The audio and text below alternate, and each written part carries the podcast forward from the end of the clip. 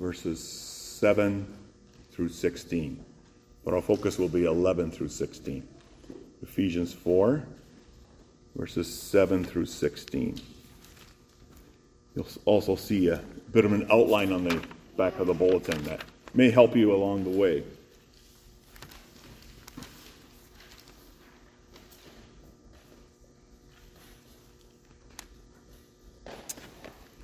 Hear God's word, verse 7. But to each of us, grace was given according to the measure of Christ's gift. Therefore, he says, when he ascended on high, he led captive, captivity captive and gave gifts to men.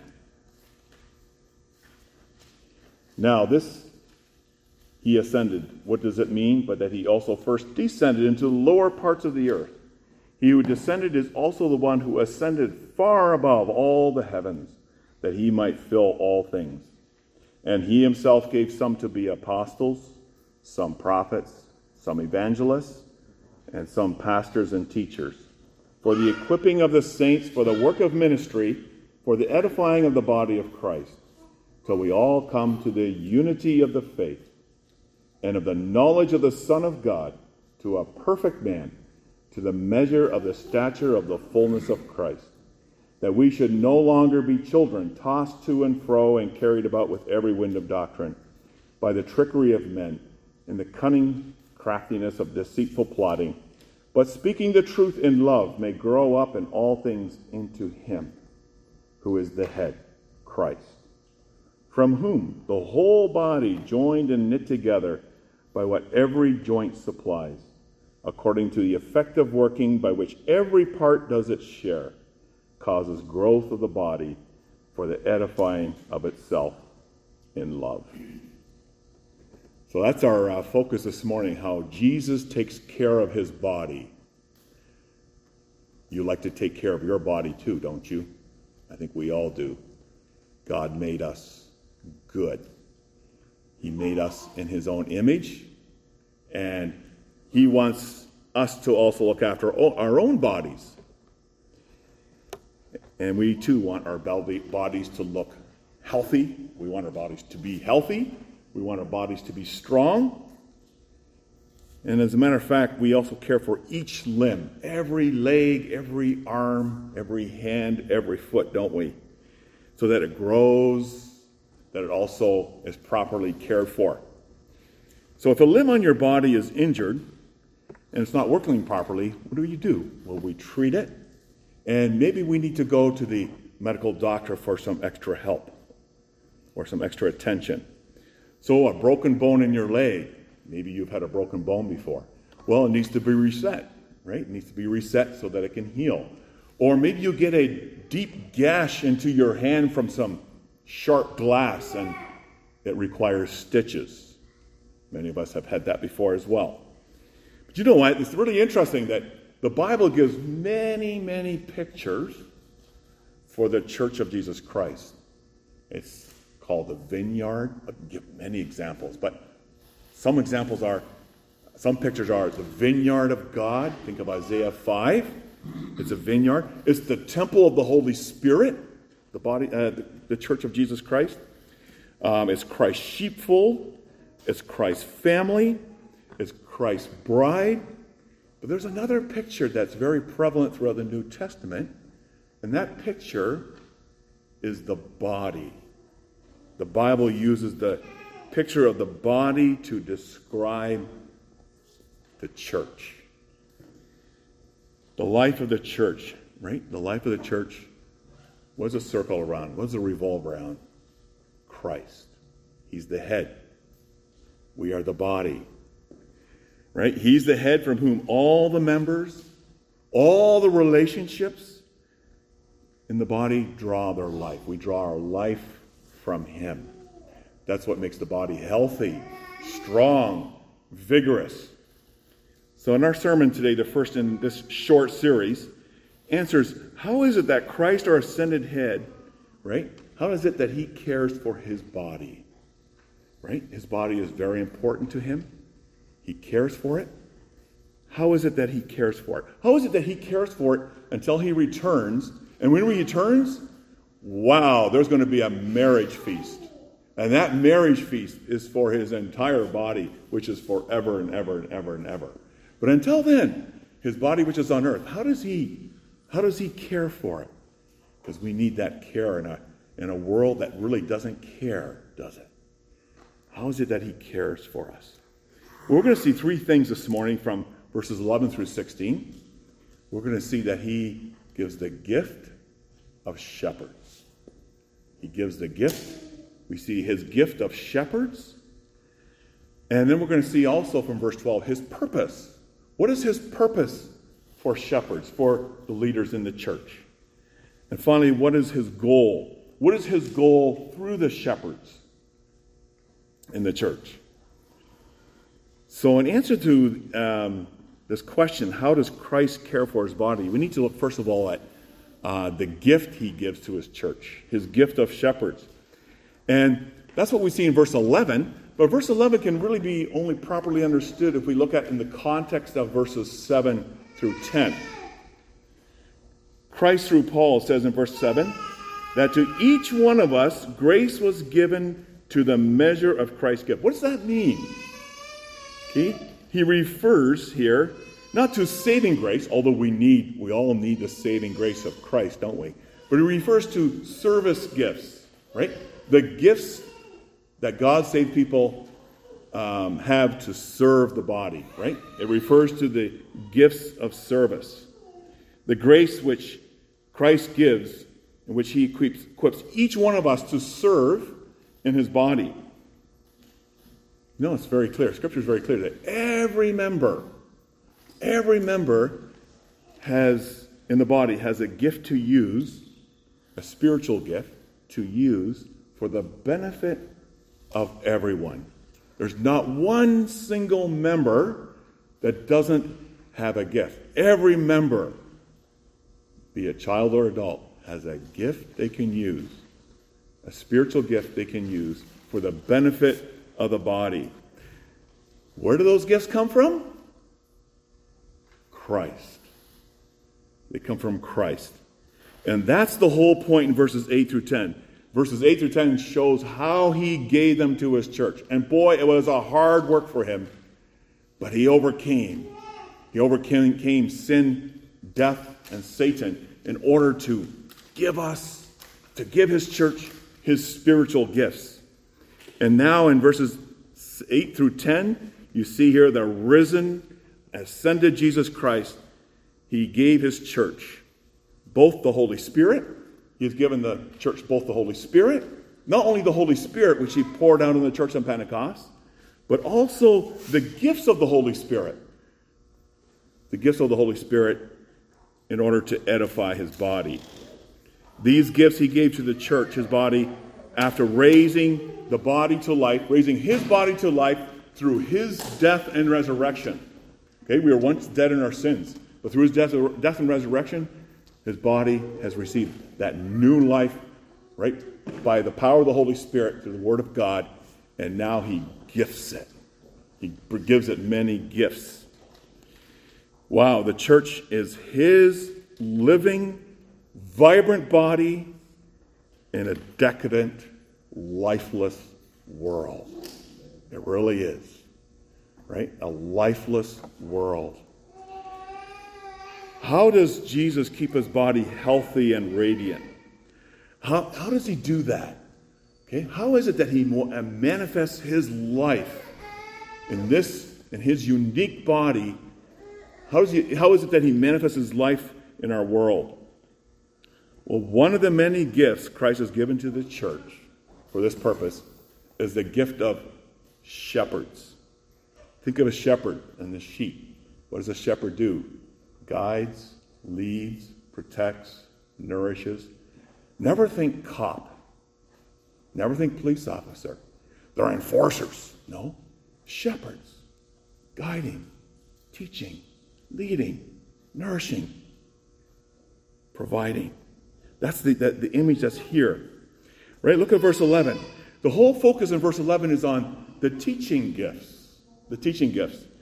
Right? And he himself gave some to be apostles, some prophets, some evangelists, and some pastors and teachers. It's all focused on the teaching gifts, right? Centered around the Word of God. Now, I should say something briefly about this. Think of the apostles. Who were the apostles? They were the, the 12 men that Jesus chose, uh, mainly, and the apostle Paul as well. Um, prophets like Agabus in Acts chapter 11. You have the evangelists like Philip or Timothy. Okay, these prophets, apostles, evangelists, as listed here, they functioned, you could say, in the first generation, in the first generation of the church after Pentecost. So the first 40 years after Pentecost. Okay, you had the apostles, prophets, and evangelists. And Christ was using them to lay the foundation for the church. If you look at Ephesians chapter 20, or sorry, chapter, uh, chapter 2, verse 20, it talks about how the apostles and prophets, okay, are the foundation of the church, right? And the foundation of the church is the Word of God, okay, which is His Word. And now today we have the complete Bible. So we no longer need the apostles, the prophets, and the evangelists in this sense of the word. I know people still use that term, but it doesn't mean this very specific thing in Acts or in uh, Ephesians 4, verse 11. Okay? But they were no longer necessary for the ongoing life of the church and for the generations following. Today, what is Christ giving the church since that time? Pastors and teachers. Pastors and teachers. That's what's relevant here for today. Now, the word for pastors here is literally shepherd. Is literally shepherd. And shepherds are also called teachers here. So they're one and the same thing. Pastors who are teachers. And through their teaching, okay, Christ from heaven, okay, he uses them to nurture, to protect, and to guide the body. By the way, just so that we're that we know, the word for pastors here is also used for elders. So pastors are not just simply the minister of the church, but the leaders of the church. They're also used for elders. Acts 20, 28, right? Paul is speaking to the Ephesian elders. There is exact same word that's used for pastors here. So your elders are also your pastors.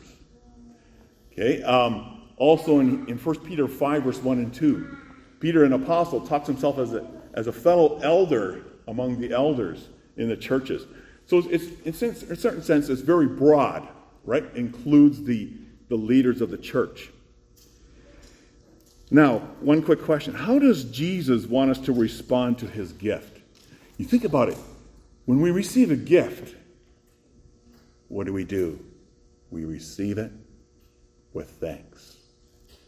And same here. We're to receive his gift with thanks. And one way we do that, there's many ways we can do that, but one way we do that is by praying, by praying for your pastors, for your elders. You know what? Your pastor and your elders have many shortcomings. You'll not find a perfect pastor or a perfect elder. Anyone ever see a perfect pastor, perfect elder? Jesus. He's the perfect one. But it's amazing how he has chosen imperfect men to lead, to gift his church. Right? Um, and that's and that's why, you know, pastors, elders, they covet the prayers of God's people. Covet in the good sense. That you regularly pray for them because they need the wisdom of Christ. They need to reflect the heart of Christ. In so many ways, they don't, right? But in so many ways, they also take that responsibility very seriously to shepherd in the way that Jesus himself would shepherd. But that, another thing, too, to pray for is for the Spirit's ongoing renewing work in your own life, right? Even as pastors and elders lead and teach, pray. Pray not only pray for them, Pray also for the Spirit's work in your own life through their teaching, but also in the life of all your fellow members. Uh, it, makes, it makes my heart happy and joyful when I hear members here saying, Yes, I pray for each and every one. And it's just, it's, it's so encouraging to hear those things for fellow members, praying for other members. Keep that up. Keep that going. Because the Holy Spirit uses our prayers also to, um, to encourage the body. Pray often for the congregation that Christ may always be the center of our worship, may always be the center of our life and fellowship. Remember, though, Christ shepherds are not higher than the members. We're members. Everyone's a member of the body of Christ. Who's the highest? Jesus. Sorry, barabar All are equal. Okay? Now, God gives His church with shepherds. They're not higher than the congregation. You won't find that anywhere in the Bible. They're not higher. They're not above the congregation. They're not necessarily closer to God. Not at all. Not necessarily at all. They're one, as Peter would say in 1 Peter 5, one of the fellows among you. The difference is God has given gifts to the congregation. They have a greater responsibility. And that's why it's so important to pray. Yeah, they are, shepherds are not here for their own sakes. Okay, they're not here for the congregation to serve them. No, that's the opposite of what Christ does. Christ did not come to be served, but to serve. That's the task of your shepherds. They are to serve the congregation for, for Christ's sake. Do they do it perfectly? No. But that's why they covet your prayers, right? This remember, they're gifts of Christ given to the body. Okay? Second thing, that leads us to our second point Christ's purpose for the shepherds. Many purposes can be given, so we'll limit our, our purpose here to verse 12. Why did Christ give these gifts to the church? What's the purpose? And verse 11 gives two purposes why he has given shepherds for you, right? Elders for you. The first purpose is for the equipping of the saints for the work of ministry. That's one purpose. But there's a greater purpose, and that is for the edifying of the body of Christ. So, two purposes here. We'll look at them individually for a moment, briefly. The first purpose is to equip. What does it mean to equip? Equip means to train, prepare. That's the sense here. God's or Christ's purpose for a shepherd is to, is to prepare God's people, to prepare you for works of service. Not to boss, but to train, to equip God's people to serve and not be served.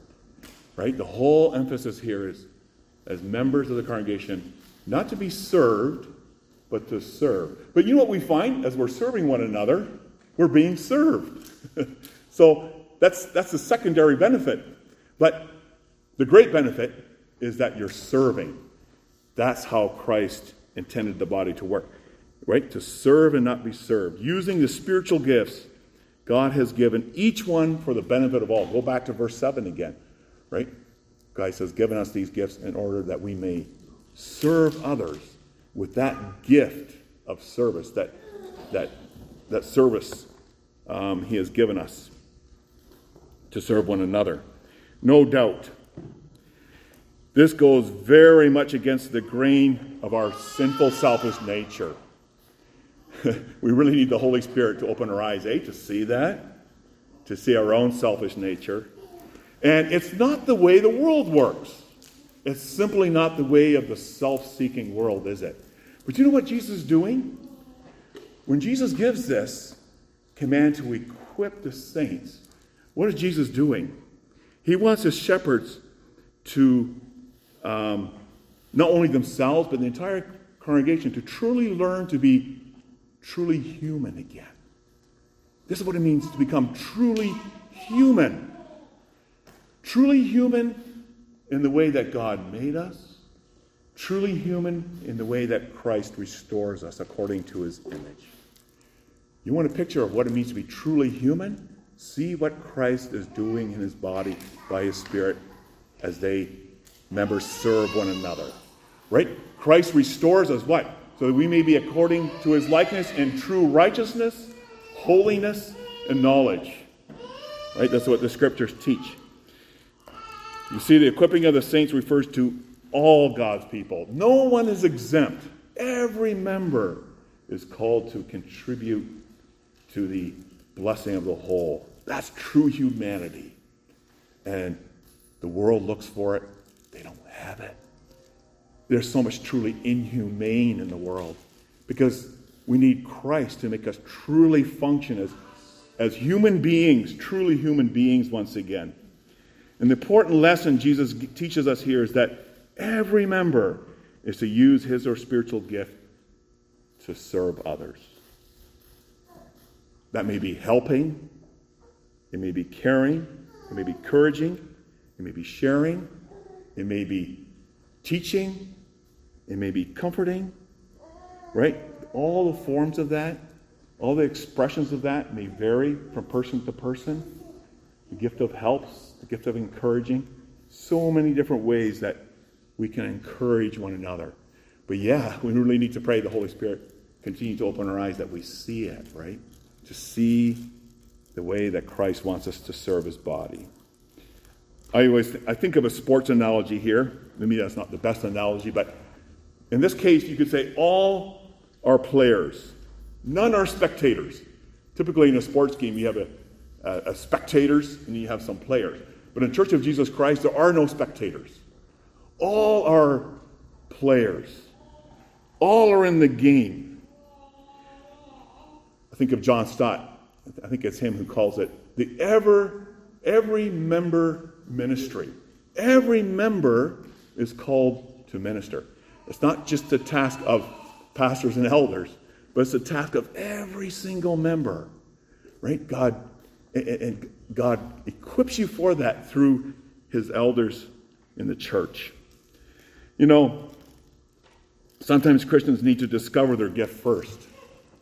Yeah, those are ways that elders can help. What is your gift? And then to develop that gift, and then to exercise it, use it. But one thing Christ warns us about is not to bury it and use it, not use it. We know what happened to the man that buried his talent and didn't use it. Okay? That's the, the opposite there. So, as an encouragement, our ability to serve flows from Christ's victory, really. Christ's victory over the grave, over sin and death. And the amazing thing about the work of the Holy Spirit is serving then for the child of God becomes a, um, a matter of joy, not just mere duty anymore. That's, that's past. The Holy Spirit puts in a, a desire, a joy to be able to serve Christ and for his glory in this way. After all, it's not our life anymore, is it? But Christ's life is our life. This is how Christ's body differs from the world, which says, My life is mine. A Christian should never say that. My life is, your life is not yours. Your life is Christ. And now, by the grace of God and by His Spirit, we're able to give our lives away. That's being truly human. To equip the saints that's the immediate purpose for Christ giving shepherds to the church. But there's a greater purpose, and that is for the building up of the body. Yeah, each one serves, but so that the whole may continue to be built up in the faith. You know, that word edify, you ever hear the word edifice? Edifice, you can say another word for edifice is building. Well, edify literally means to that's a verbal form. So it literally means to build up, to build up in the faith. We see this in connection with 1 Peter 2, verse 5. And there it becomes really clear that the pastoral work Christ gives to shepherds aims to build God's people into a towering edifice of faith, right? A temple within which God loves to dwell. He delights to dwell in his congregation, in the body of Christ. If you look at 1 Peter 2, verse 5, it says this You, he's talking to the congregation here, He says, You, as living stones, are being built up in a spiritual house, a holy priesthood, to offer, offer up spiritual sacrifices acceptable to God through Jesus Christ. Notice what members are called here? Living stones. They are the priests. Okay? We're all priests. We're all priests in God's house. Not just certain people are priests, but every member is a priest. And as priests, Peter says, we're called to offer our lives as spiritual sacrifices to the Lord. The method of construction Christ uses. What's the method of construction he uses? The Word of God. Teaching. Teaching. People are built up by the Word, through the preaching of the Word.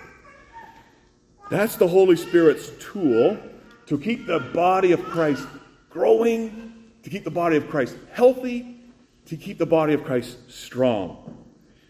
And that's why the teaching gifts in verse 11 are so much emphasized here. Because nothing builds up the church like the truth of God's word. And the every member ministry, the every member ministry is really a practical outworking of our response of faith to God's word.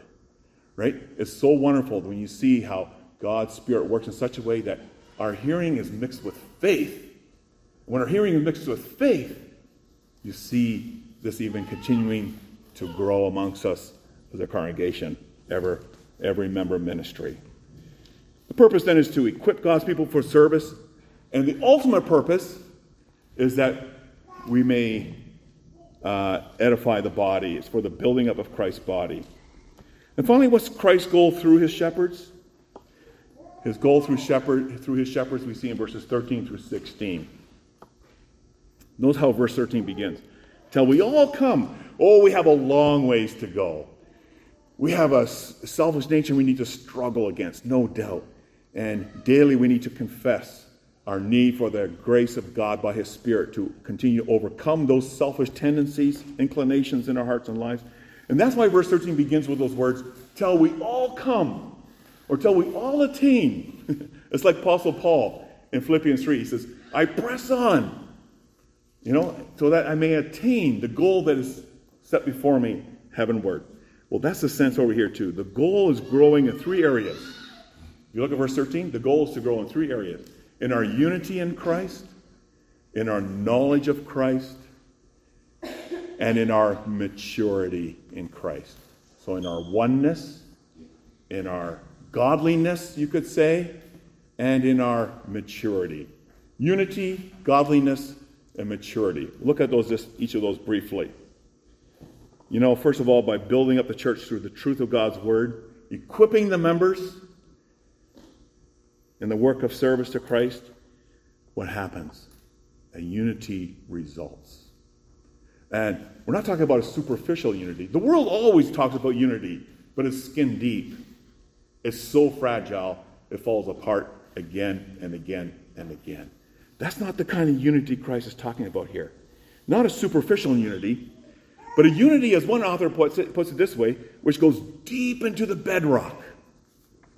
Deep into the bedrock, both in your commitment to the truth of God's word and also as we function, as we work together shoulder to shoulder, shoulder to shoulder, side by side with other members. That's unbreakable. And you ever wonder why the world is jealous and expresses rage toward the church? Because they can't break it. Because that unity is from above. It's not the Tower of Babel kind of unity, but it's the kind of unity where Christ poured out his Holy Spirit on the church, and it builds from, from above. That unity is strong, it's safe, it's unbreakable. This unity springs from our union with God in Christ. And you know that union with God in Christ expresses itself in communion, in living together in unity. The world in its rage against Christ against the church. That becomes more and more evident in our world today. Eh? But they're jealous, they're angry, they're hateful because it's a unity that God's people will never give up. It's the truth God's people will never give up the truth of God's word. Right? That unity is based on God's word. That's the first thing here. Second of all, okay, our unity, but also to grow in godliness. That's the sense here of to grow in the knowledge of Christ. Certainly, we want to know more and more about the Bible. Very, very important. We keep on reading our Bibles. But here it means more than just keeping on reading your Bibles, but as we read our Bibles, we come to know more and more uh, about Christ, but no, we come to know Christ more and more. That our relationship with Him may deepen, may grow more and more intimate. Right? That's what it means to live in union with Christ. Right? Ephesians chapter 2 talks about our being made alive with Him, being raised with Him from the dead, being seated with Him. Where? In the heavenly places. No wonder the world can't knock the church down. The church will continue because we're seated with Christ in the heavenly places. And Christ's goal through his shepherds is that we too may continue to grow in knowing Christ more and more and more. And that shows itself in godliness. So a unity and the godliness always come together. True unity and godliness. And finally, maturity. God's or Christ's goal through his shepherds that we attain full maturity in him. The church properly equipped and built up will grow in maturity. That's an ongoing thing, right? A lifelong um, work of Christ by his Spirit in our lives. But notice what verse 13 says to a perfect man. Now, perfect man here doesn't mean you become sinless. That, that comes when we're at the marriage supper of the Lamb. But in the meantime, perfect here means that we grow in maturity. We become mature not sinless, but we become mature, that mature man. You see in verse 13 how it describes what a perfect man is? The one who attains to the full measure of the fullness of Christ. More and more and more, growing in the depth of Christ. And you notice here the Apostle Paul is not talking about individuals, right? We tend to think about my own uh, relationship with Christ. And that deed is very, very important. Our relationship with Christ is very important. But here he's talking about one person, one man. Who's that one man? The body of Christ. Paul talks about the body of Christ as that one man, that new humanity. That new humanity, that one man, that is the body of Christ. He sees us as one person. it's amazing. One person, that's his body. Attaining to this that is a body together, that we work together, we serve one another, so that we may grow in unity, we may grow in godliness, we may grow in maturity. No doubt, this depends, of course, on the maturing of every individual. Right? The body consists of families and individuals, but together as one new humanity, as one new creation, right? Growing up in Christ. Contrast that with verse 14 the infant person or the immature behavior in verse 14. Paul says that we should no longer be children tossed to and fro and carried by every wind of doctrine, by the trickery of men and the cunning craftiness of deceitful plotting. Maybe you meet people, we find out in ourselves sometimes, I think. We feel like we're blown here and there. Ah, this person's right. Ah, he's right too. Ah, he's right too. Well, not everybody can be right, right? And we're trying to find where, where do I stand? Where, where, where, where do I fit in? What, do I, what is it that I really believe? Blowing here and there, right? The unstable are never sure what to believe because everyone sounds right. But you know, the whole point of growing in Christ, in unity and knowledge and godliness, that is, in maturity, is that we may know this is where we stand. This is our conviction. This is what the Word of God says. And the world may do this and this and this, but here I stand, and I can do no other. This is what the Word of God teaches. You know, the confusing effect of false teachers is that people can, we can so easily be blown around, blowing here and there, kind of like a piece of wood. You ever see a piece of wood in the waves tossed back and forth? Not going anywhere, but always being driven back and forth. That's the sense of what false teachers do, right? They, they're not there to to lead and guide and, and um, direct, but they're there often as very slick. They're often very slick. They're very cunning, as Paul says, very crafty. And they want you to get to doubt God's word. And their whole aim is to lead people astray. But the mature, Paul says, stand firm in the biblical teaching.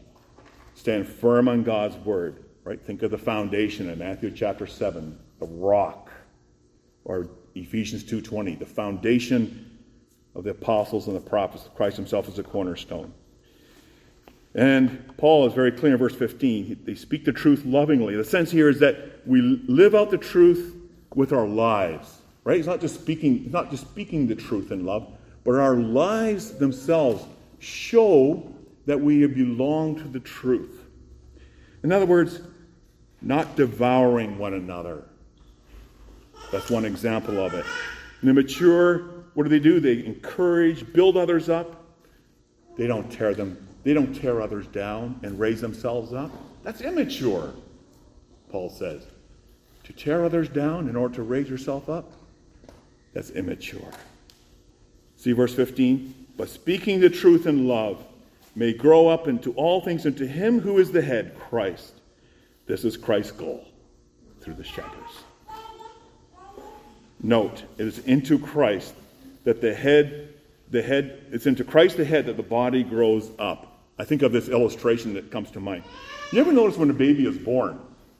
At least that's my experience. I, but you get the sense that sometimes the head is really big and the body seems kind of small, right? It seems to be disproportionate to the rest of the body. Well, in the same way, you know, as a baby develops, the body soon grows up into proportion with the head, right? You say, okay, it looks, it looks very mature now. Well, that's the sense here, right? That we grow in proportion with the head, who is Christ. Christians grow into Christ, the head, and from Christ, Christians grow up when each part is working properly, serving one another, doing its share. It's then that the body receives the support that it needs. More than that, it becomes healthy, vigorous, a witnessing body. It catches the attention of the world. Verse 16 reminds us from which or from whom the whole body, joined and knit together, causes growth of the body for the edifying of itself in love. So, how does Christ care for his body? Yeah, he cares for his body by gifting the church with his shepherds, with leaders, with elders.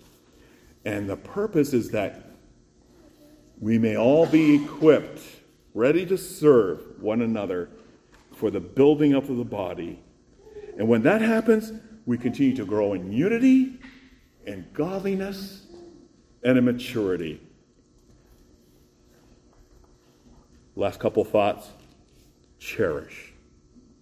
Cherish the body of Christ. You will find nothing like it in all the earth. The body of Christ alone will live forever and ever and ever. All other institutions, all other bodies are temporary, right? They don't, they, they pass away. But the church of Jesus Christ, right? The unique thing about the body of Christ, it's, a, it, it's like this from above, from Christ. It will never die. It's safe, it's secure, and will always stand. There is no community like it in the world. Calvin comments this. He says, on this passage, he comments, if we want to be considered members of Christ, let no man live for himself, or let no man or woman or child live for him or herself, but let us all be, whatever we are, for the benefit of his body. His glory will always be our joy. We want joy? Seek him, seek Christ. And that joy is there. That's what the world can't stand. They want us to be afraid like them. Second thing is a healthy, radiant body of Christ is a communal witness. It's one, a one body witness to its neighborhood. Christ's love manifested in his body of believers may draw jealousy and rage from an angry world, but it's also often very winsome. Winsome. You are Christ's light set on a hill. Yes, we live in a world filled with hatred and fear, but you know, there's also in the world a thirst, a thirst of sinners, thirsting for forgiveness, thirsting for a place where they can truly belong. And that's one of the missional impacts of a church that grows up in Christ. Christ provides the meaning in life. Yeah. Isn't it true? Christ provides the meaning in life that not even death camps can take away. Bring us to the death camps. But we belong to Christ in life and in death. Such is the strength, such is the security, such is the solidity of the church, the body of Christ, built upon Christ and built upon His Word.